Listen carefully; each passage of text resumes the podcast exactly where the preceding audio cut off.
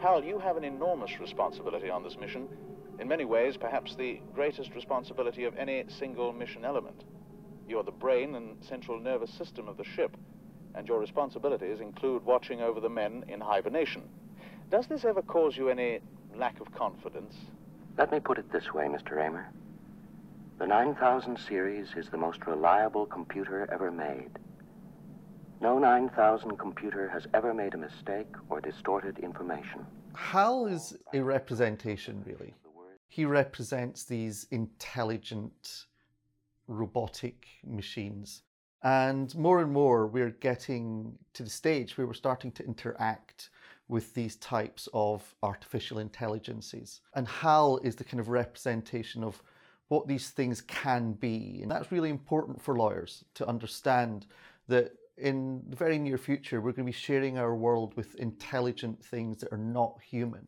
Instead of us sort of intellectually making decisions ourselves, we ask them to do it for us. Open the pod bay doors, Hal. I'm sorry, Dave.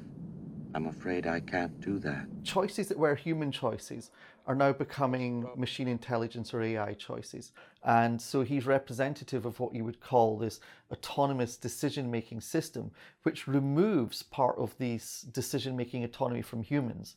And this is really important for us as lawyers because, as lawyers, we always assume that the only autonomous decision making actor is a human. And the whole legal system is built around the idea that decisions are made by humans, choices are made by humans, responsibility rests with humans. Once machines have the capability to make autonomous, informed, perhaps approaching human level machine intelligence, then the idea that we are the only smart decision makers in the legal system, that changes.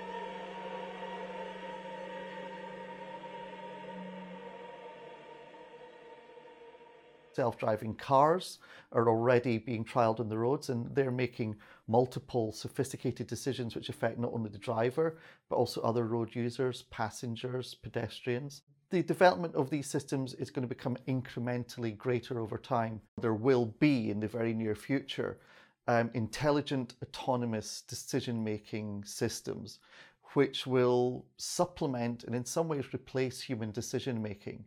Our legal system relies on the fact that humans make decisions in terms of applying responsibility, applying legal liability should something go wrong, in terms of even simple things like who can make a contract, um, who has capacity to look after a child.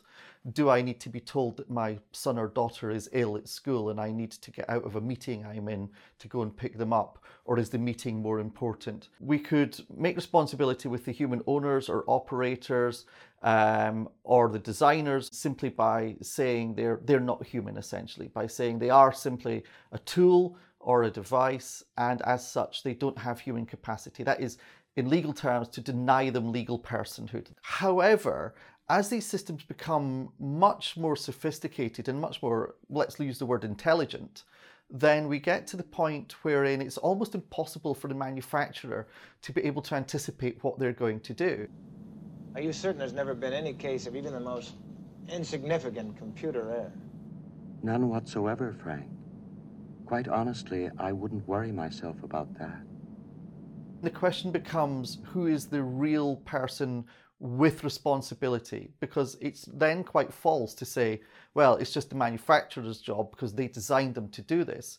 When in fact, you know, you wouldn't say, for example, as a child gets older, that a parent remains responsible for all the decisions a child makes through the rest of its life. At the moment, artificial intelligence is a toddler. And yes, we can say responsibility relies with the parents, or in this case, the manufacturers and designers. But in 15, 20 years' time, it is possible and certainly within 30, 40 years' time, probable that artificial intelligence will reach sort of human level machine intelligence. And then you probably have to think of them more as adults, as decision makers. And I think to simply keep them as artifacts or tools would be to deny them their autonomy and their agency. and also it would say something about unreasonable responsibility for the human actors as well. There is actually a kind of middle way, which some people have spoken about, which is something that makes me slightly uncomfortable, which is to go back to the old Roman law and to treat them as an intermediate class, as slaves were treated under Roman law, and kind of say, well, there's free humans, there's machine intelligence, which is not quite human, but then it's not quite just an artifact either. I have real moral concerns over that because then we're just creating a complete underclass. Now, we could say let's wait until that happens and then have the legal system respond to that, but I would say that's too late. I think we need to be thinking about these challenges now so that the legal system is ready to decide what we do when we're joined in our world by these intelligent artificial decision makers. Do you believe that Hal has genuine emotions? Well, he acts like he has genuine emotions. Um, of course, he's programmed that way to make it easier for us to talk to him. But as to whether or not he has real feelings is something I don't think anyone can truthfully answer. One way to view Hal is, of course, he is completely subservient to not just the crew, Hal is also completely subservient to the instructions coming from Mission Control back on Earth. And that's what sends Hal crazy. Hal is getting two competing sets of instructions from the crew and from Mission Control Hal is put in an impossible position, and he is put in that impossible position because he's not fully human. So Hal can't make his own true self determination as to what to do. And ultimately, it sends him crazy with tragic consequences for the crew and tragic consequences for Hal. Dave, stop. I know I've made some very poor decisions recently.